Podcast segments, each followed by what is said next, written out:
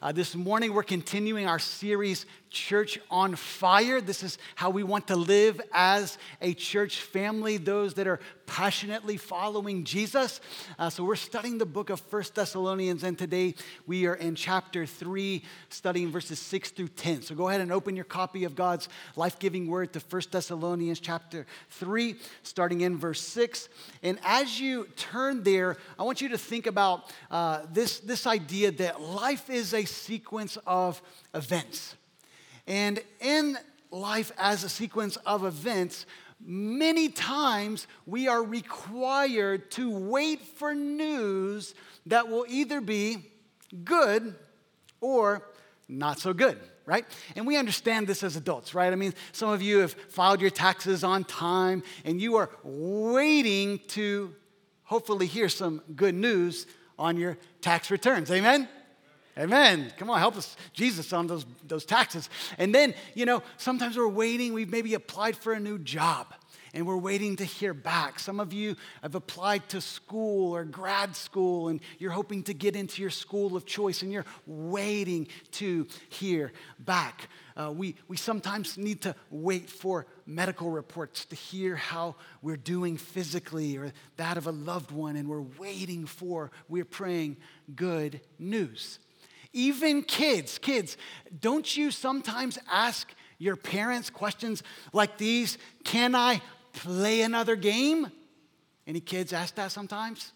All the time? Kids, raise your hand if you ask that. Can I play another game? Or what about, can I stay up a little later tonight? Kids, do you ever ask that?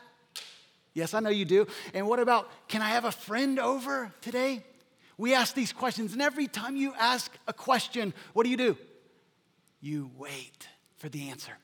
And parents, let me encourage us that sometimes, because we're busy or we're just doing our thing, that sometimes we barely even think about the question before we give an answer. Amen? You just admitted it in front of your kids, all right? I'm just, I caught you and I caught myself. Uh, so, so, you know, as parents, we need to slow down and really consider what we're answering and even give the why behind the what, right? Oftentimes we have valid reason, no, you can't have another snack, and no, you can't play again right now. And it's, you know, but it's good to explain the why behind the what as our kids wait for the answer. Well, what we find in 1 Thessalonians 3 is Paul is waiting for news. He's waiting for a report of how the Thessalonian followers of Jesus were doing in their faith. As we've seen, Paul helped bring the gospel to the city of Thessalonica. And he told the people about Jesus. Many believed and started following Jesus. But quickly thereafter, Paul was run out of town under persecution. And so he's carried this weight of concern. How are my friends, my spiritual family, my brothers and sisters in Christ, how are they doing? I've got to know. And so he sends his young protege in the ministry, Timothy, back to them. And we need to remember hey, this wasn't 21st century, you know, at the time, but this was ancient first century where there was no digital age, there wasn't quick communication. As soon as Timothy landed, he could do a quick FaceTime and let Paul know how they were doing. No, the technology that he depended on to receive the news was what? Two feet and some sturdy sandals that would walk hundreds of miles back to where Paul was, likely in Corinth. And so, what is the news? Kids, I hope you'll pay close attention as I read these verses for us, along with your, your, your parents and guardians, as I read 1 Thessalonians chapter 3, verses 6 through 10. This is the report that Paul describes. He says this But now that Timothy has come to us from you, and has brought us, here it is, listen, the good news. The good news of your faith and love, and reported that you always remember us kindly and long to see us as we long to see you. For this reason, brothers and sisters, in all our distress and affliction, we have been comforted about you through your faith. For now we live if you are standing fast in the Lord. For what thanksgiving can we return to God for you for all the joy we feel for your sake before God as we pray most earnestly, night and day, that we may see you face to face and supply what is lacking in your faith. The title of our message for all of you taking notes today, all right? This is life. This is life. And kids, I want you to pay attention to the slide back here. You see this all caps capital L, capital I, capital F, capital E. This is life. And what do we find that, that Paul is, is saying here? We, we see the, the key verse, what I feel is the key verse in this section to really capture how Paul responds to the news that his friends are doing really good in their faith.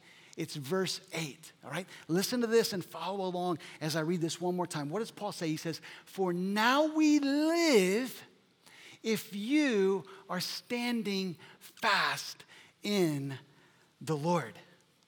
Now we can understand that Paul is clearly not talking about his physical life or physical health. It is obvious to the Thessalonians that Paul is physically alive if they are receiving a letter that he just penned to them.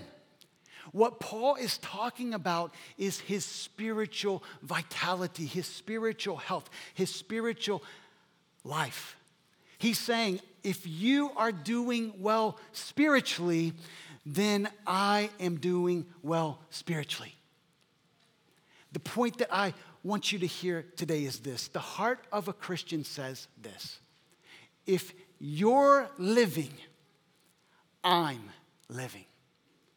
If you're living, I'm living. See, Paul's life, think about this in terms of how we care for one another. As we talked about last week, that as we truly care for one another, below the surface, not just like physically, we do care about the physical stuff that like we have shelter over our head and food on the table and our needs are met and you know God is working in these ways in our lives, but but we want to care below the surface. We want to care enough to care about one another's souls. And so, what Paul says here, he says, if you are doing well spiritually, then I am doing well because my life is bound up with your life. How, how you are doing affects how I am doing. And if we could have snuck into Paul's home, wherever he was staying in these moments, and we saw him respond to this good news of the report of how his friends were doing, what we would have seen is someone who was full of spiritual life. We're not talking about someone who was spiritually dull, but spiritually vibrant. Not someone who was missionally tired, but energized. Not someone whose faith was withering, but someone whose faith was standing strong, like that tree that I, believe Samuel talked about, and like the orchid plant, flower, beautiful, that Miss Meg showed you this morning. We're not talking about someone, picture this, perhaps you feel like this sometimes in your spiritual life. We're not talking about someone who is spiritually slouched on the couch, just chilling in life. We're talking about someone whose faith is on two feet, standing tall, ready to move, ready to take the next step for the glory of God. And this is how we want to live as, as Christians. But we need to understand that, that, that we need to extend this kind of care, not just over our own souls, but over the souls of one another. And so, what I want to do this morning as we work our way through these five verses, I want to give you four statements that a Christian can say when the people around us are moving forward in their faith and doing well in Jesus Christ. All right? The first one is this Your spiritual progress brings me comfort. Your spiritual progress brings me comfort. Now we remember that Paul had been separated from his friends long enough to have a concern that they had faced some challenges that it might have disrupted their faith. That it might to, you know, kids, as you love to play outside and, and you're running as fast as you can, we're, we're made to walk with God. We're even made to run with God. And Paul was concerned that there were some things that might have tripped them up. Have you ever tripped and fallen, kids? You've done that? Me too, right? And so he was afraid that there would have been some things that would have caused them to stumble or fall, that would have slowed them down in their progress. And Paul knew that, that there were people in Thessalonica that didn't love Jesus, that wanted to oppose their faith. He knew, as we saw last week in chapter 2, that Satan, our, the enemy of our souls, God's greatest spiritual enemy, is also opposing us. And he is, as it says in chapter 3, verse 5, he is tempting us to deviate from God's path for us. And Paul also knew that the Thessalonians, they were just like us, that, that they had fallen hearts, that though they had been changed by God's grace, they were still susceptible to the temptations around them, and, and they still had sin in their heart that God was changing and transforming to become more like Jesus. And so Paul was so comforted when he heard the good news, as it says, that they were standing fast they were still following Jesus with everything they had. And Paul describes it in these ways. He says, First, I heard the good news of your faith. And we need to understand, and this is for everyone in the room, also the kids, listen, when we hear the good news of the gospel, that Jesus lived a perfect life that we could never live on our own, that he died on the cross for our sin, that we might have our sins forgiven and then he rose victorious over death. And he showed that he has the victory over sin and Satan and even death. The Bible says, listen, when we put our trust and faith in Jesus, just like the kids talked about this morning, that we are saved by God's grace. And Ephesians 2 8 and 9 says, This is not a result of our works, Kids, we can never be good enough. We can never do enough good things, and adults need to understand that too. But it's only by God's grace that He forgives us, saves us, makes us alive on the inside, brings us life, and allows us to start the journey of the Christian life. And if you've never done that, whether you are seven year old or you're 70 years old, the path to salvation is the same. We admit our need for God, we believe in Jesus, and we commit to follow him all the days of our life. But Paul, as he's talking about their faith, he knows they've started that journey that I just described, that they've placed their faith in Jesus Christ. And so now he's talking about them continuing in their faith. As it says in Colossians chapter 2, verses 6 and 7. You might want to write this down, kids and adults. Just as you received Christ Jesus the Lord, so walk in him, rooted and built up and established in the faith, just as you were taught. Did you, did you hear that? Just as you received Christ Jesus the Lord, you keep walking in him. And Paul says, that's what's happening here. This is the good news that they are continuing in their faith, but not just continuing in their faith, they are continuing in their love. Because here's the beautiful reality when we follow Jesus, Jesus gives us a new heart, which enables us, it helps us to love. I wonder who God wants us to love. Kids, can you guys help me out? Do you know the two greatest commandments that Jesus gave us? What did, what did Jesus say? First, we are to love. Uh oh, kids, I didn't hear you. I need you to, I need you to be a little louder. We are to love God. That's right. See, these kids know it's awesome. The first and greatest commandment is to love God with all of our heart, soul, mind, and strength. But then the second greatest commandment is, is what? To love your neighbors. That's right, the people around us everyone around us. And Paul says, look, You've not only continued in the, your faith, but the way that we can see that you're continuing in your faith is that you love God and you love the people around you. This reminds us of Paul's words in Galatians chapter 5 verse 6 when he says the only thing that counts when you boil it all down is faith working through love. And Paul sees this and he's fired up about it. It's brought him great comfort as well as the news that they were longing to see Paul just as Paul was longing to see them face to face. So Paul is so comforted by this news. He says, Your spiritual progress brings me great comfort. When we see each other making progress in the faith, we don't take that for granted, but we say, Thank you, God.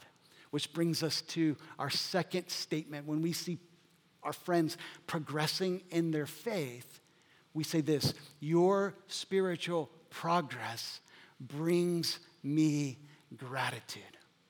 Your spiritual progress brings me gratitude. Kids, I want to get your attention one more time. When, when someone does something nice for you, all right, maybe gives you a popsicle in the summertime, huh? Maybe says something nice to you and gives you a word of encouragement. Maybe, maybe they take you on a special trip, like go to the zoo or something like that, like going to the zoo. What, what have your parents and your guardians taught you to say when someone does something nice to you? What do you say? I heard it. Did you hear that? Thank you. That's right. Because we, we see that they have done something nice and we express our appreciation by saying thank you. And this is, this is how we all live before God, hopefully, all the time. Not just for the physical material blessings, as, as important as they are, but especially for the spiritual blessings in our lives. We can see here that Paul puts it in verses 8 and 9. He says, For now we live if you're standing fast in the Lord. And then he, look at what he says. He says, For what thanksgiving can we return to God for you? For how you are doing in your faith. We can almost wonder if Paul had been meditating on Psalm 116. You can go back and read it, verse 12, when the psalmist says, How can I repay the Lord for all his goodness to me?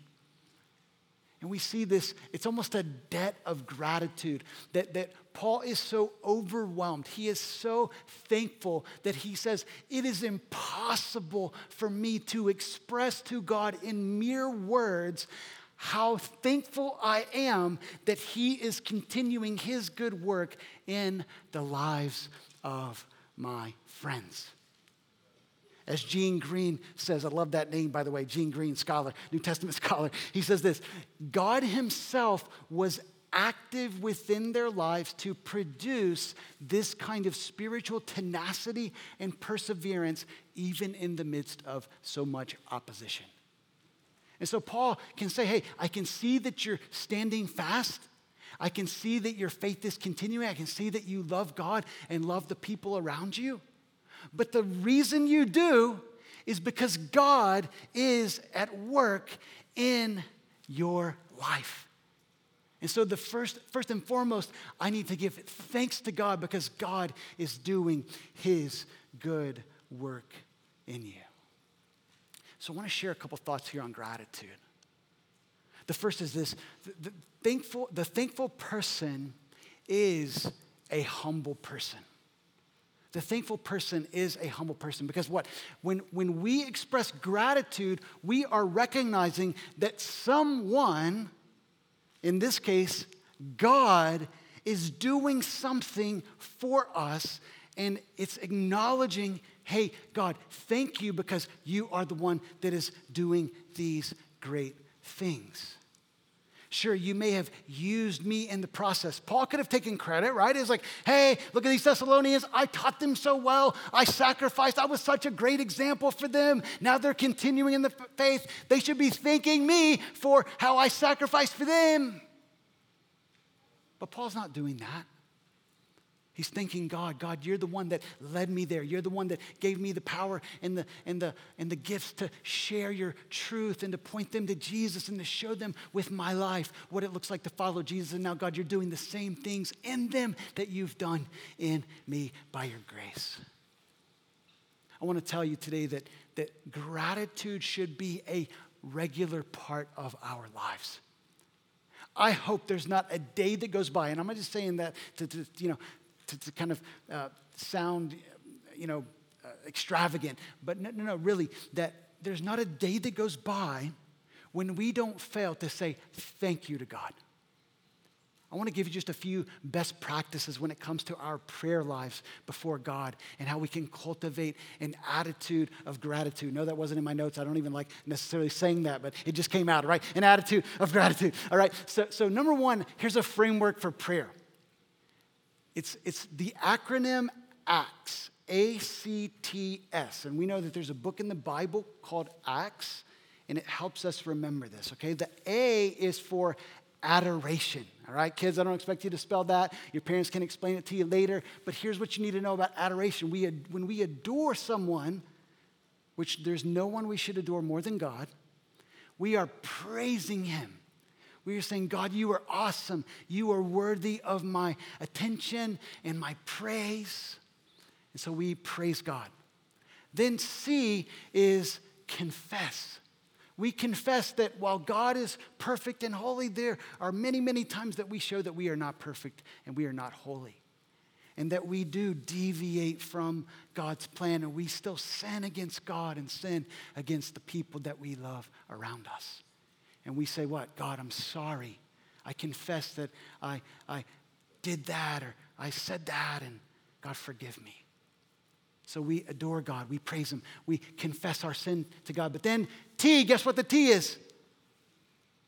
Thanksgiving, right? We thank God for all of His blessings in our lives. And then the S is for the word supplication. It just means to ask or make request of God, things that we want to see and ways that we want Him to show up in our lives. And so, so make, make Thanksgiving a regular, clearly that's what Paul's doing. He says, day and night, I haven't stopped thanking God for his work in you. And maybe it would be helpful to you, like it's often helpful for me.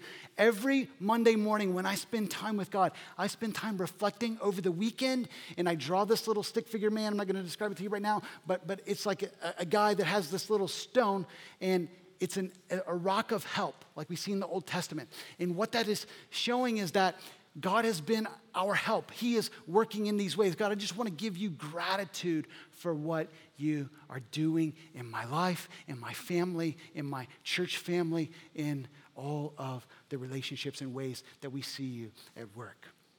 And we did this uh, just a few weeks ago in our community group. Here's a, a, picture. I wish I had it on the screen for you. Sorry about that. Uh, but you can see we, we took some time to, you know, grab a big post-it note, you know, about this big. And, and we just started our group by saying, where do you see God at work? What are some reasons that you are thankful? And we heard things like this, that, that uh, people were being physically healed and feeling better, that uh, one of the, the kids in our group are doing even better in school that we have been praying for. We, we thank God for how our community group was serving together, specifically about the Easter egg hunt and how much fun that was.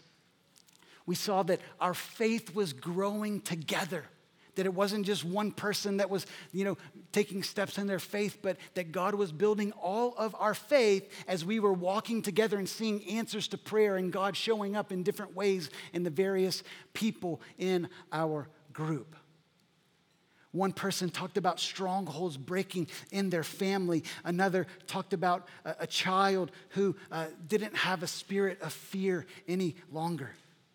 We saw uh, an amazing prayer answered in one family that's, that's not, I'm not able to share right now. Uh, we, we saw parents come on Easter Sunday that we uh, wanted to praise God for, and then also many opportunities, four different opportunities where people uh, had opportunities to point other people to Jesus. And we could have kept going that night, right? But it's, it's, so important to write down and record the ways that God is at work and say, God, thank you. Thank you. Acts, journal, record. And then here's, here's one more. I got to give you one more.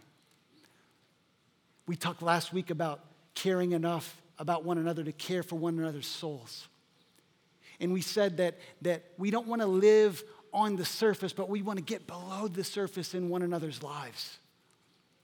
And we said that the way to do that often is just to simply ask a good question and, and listen well. And so here, here's a question you can ask that I didn't share last week What are you thankful for? What are you thankful for? And give them time to respond, give them time to think about it. And then, and then here's another just way to, to express gratitude to God and to care for that person in front of you is to not only say, oh, that's nice, but, but guess what? We can actually, and God give us a spirit of leadership and, and, and, boldness, even, and most of all, care and love to build up our friends and encourage them that when they tell us what they're thankful for, we not only say, hey, that's great. It's great to say that, by the way. Hey, that's great, but let's pause and let's pray and let's thank God together for what He's doing in your life. Amen? Amen. Come on, church. We got to do that as we love and care for one another. So we, Paul is saying this is what we can say Your spiritual progress brings me comfort, your spiritual progress brings me gratitude. Number three, your spiritual progress brings me joy. Brings me joy. Look at, look at verse 9. For what thanksgiving can we return to God for you? For all the joy we feel for your sake before God. What, what, what, are we talking about when we talk about joy? I know joy is something that kind of it's easy to understand, it's hard to describe. At least that's how I feel. You can help me out if you, if you disagree, all right? But, uh, but, but I've thought about this a long time. I've studied it quite a bit and tried to read up on the best you know, scholars and writers as they talk about joy. And, and the, the, the description I've landed on, all right, this is for the kids, by the way, all right? Joy is our emotional response to a perceived good. That's for the adults. I'm just playing. You guys, you guys aren't you didn't think I was joking there? All right, I was just joking. So, but, but hopefully, adults, you get that. Joy is our emotional response to something that we perceive is good, God's goodness. But here's the way I like to teach kids what joy is, all right? You ready? Titus hopefully knows this, my four year old, okay? Joy is when our heart leaps when we experience something good. That's, that's kind of better for the adults too, amen? I, I think it is. You didn't say amen. I think it is. Amen? Amen? All right, some of you do. All right, great. So, so when we experience something good, it causes our hearts to jump. It causes our hearts to leap. It, it causes us to get excited, to be more full of life. And this shows, listen, that, that even Paul talks about our feelings. Did you know that feelings reflect the being of God, that God is an emotional being and He's made us in His image and we have feelings like God has feelings? Amen? And so, so what, what Paul says, he says, we feel joy, but that joy that we feel on the inside often has to come out on the outside. And this is what I love. I think this is one of the reasons that Jesus loved kids and he said, Hey, let the children come to me. Because if you want to enter the kingdom of heaven and you want to see what the kingdom of heaven is like, you need to spend more time with kids. Because kids, what? They live with a freedom from inhibitions. Kids don't wear the masks that we as adults often put up, right? Like, If kids are disappointed and sad, like you know it in an instant, right? I mean, they are upset, they are crying, they are frowning. And then on the flip side, if, if they're excited, they're running around screaming, ah, yeah. It's like, you just know how a kid feels because their feelings are coming out in their physical, verbal expressions. And this is what Paul is doing. He says, I, I feel so much joy that even when I pray, even when I come to God again and again and I pray, I have to express all the joy I feel. Notice a few things about the, the, depth and the intensity of Paul's joy here in verse 9. He says that it is all the joy. It's like he's overflowing with this. Isn't like this a little joy. It's not a momentary joy. This is a massive amount of joy that Paul has because it shows us how much he really loves these people. But then, if, if we look at this verse in what is really a more kind of literal translation, the New American Standard Bible, it says this Paul says, For what thanks can we offer to God, render to God for you in return for all of the joy we feel? Now, look at this with which we rejoice before our God on your account. So, so Paul is immediately being redundant, and he's giving us a picture of the joy on the inside coming out on the outside because the joy he feels is the joy that he must express, which is what? Rejoicing. I'm going to read that verse again because maybe you didn't catch what I'm saying. He's, he says, What things can we render to God in return for all the joy with which we rejoice? This helps us understand why writers like C.S. Lewis and John Piper say that praise is joy's consummation, it's joy's completion. In other words, when you're excited about something, when you see that God has done something amazing and, and you want to praise Him or you want to thank Him, then you have to express that joy, and that brings joy to completion. Not just something you feel on the inside, but something that has to come out on the outside. And then he says, This joy is what we feel before God on your account. So when Paul gets before God, he says, God, thank you. Thank you, God. I rejoice over the steps of faith that they are taking. I rejoice over the way that they are loving the people, even, yes, their enemies. I rejoice. And I want to share a little bit of just a deeper thought as we reflect on what's happening here. When, when Paul says, I rejoice over what is happening, and he is doing this before God. What does this tell us about what God is doing over the progress and faith of the Thessalonians? You follow me? You, tr- you tracking? In other words, I'm getting chills right now. God's heart is lit up. God is rejoicing when his people are taking steps of faith in love. It would be wholly inappropriate for us to rejoice in the presence of God over something God is not rejoicing over. Wow. I mean, go reread Luke chapter 15 when Jesus is teaching about the lost sheep and the lost coin and the lost son. And he says that all of heaven is rejoicing. The angels are rejoicing. The only reason the angels are rejoicing is because they are responding to the joy in the heart of God. And so, as we see one another take steps of faith, it should light up our hearts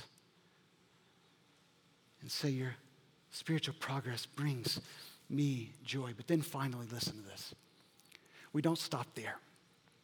When we come to verse 10, what we see is that we will say this Whatever I've given, I want to give you more. Whatever I've given, I want to give you more. Look at verse 10. As we pray earnestly, most earnestly, night and day, that we may see you face to face and supply what is lacking in your faith. I mean, Paul is serious about this. He knows that life is not a game. The Christian life is not a game. Ministry is not a game. Caring for people's souls is not a game. This is serious.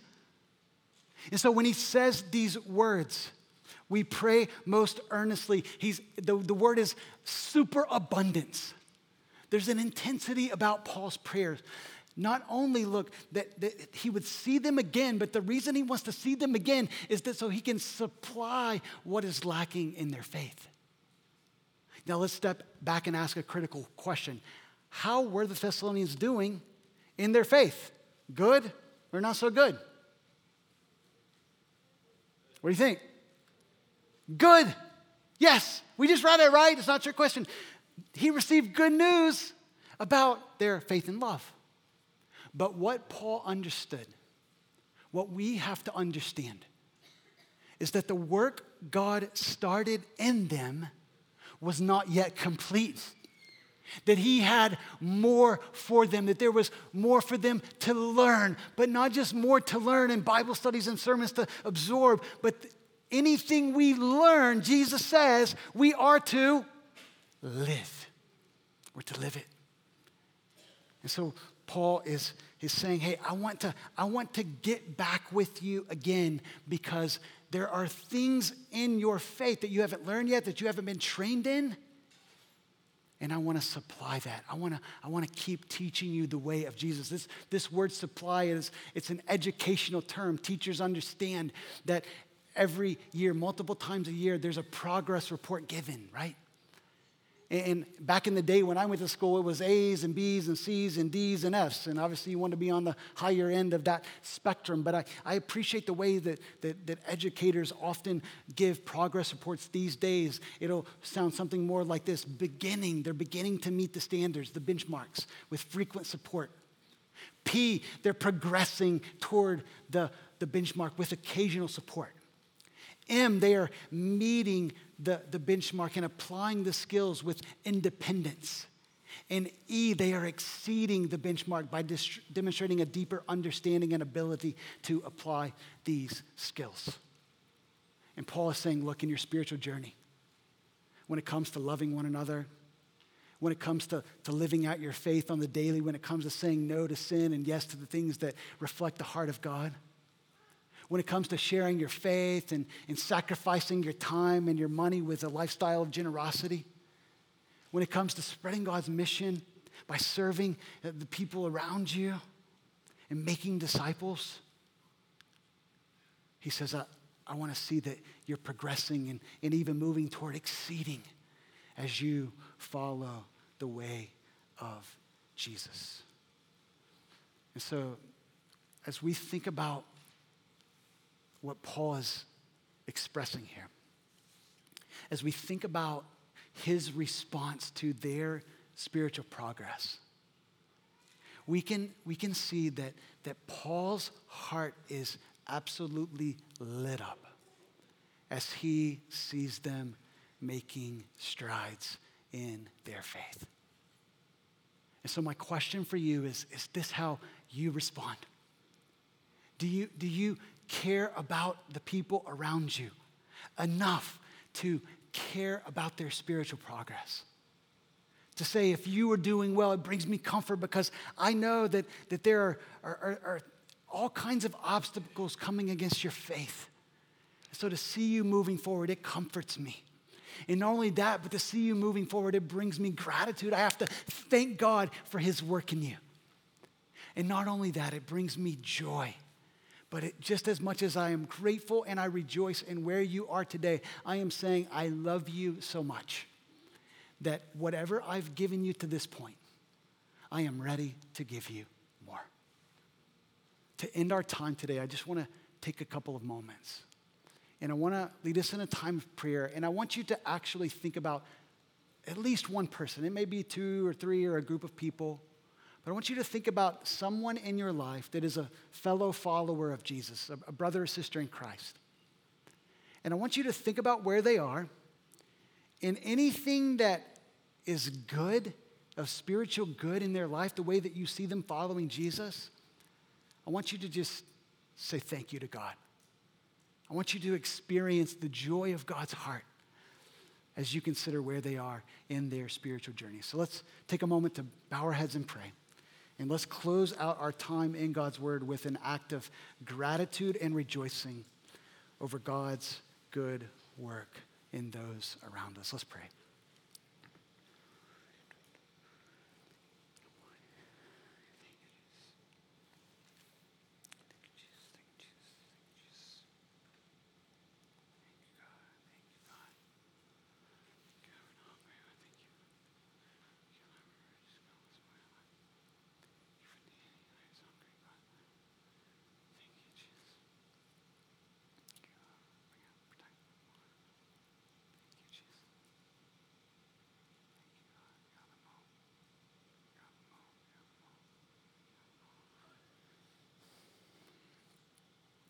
Father, as I look around the room, there are so many reasons that I, as one of the pastors of this church and just a, a brother in the Lord and a friend, can say thank you.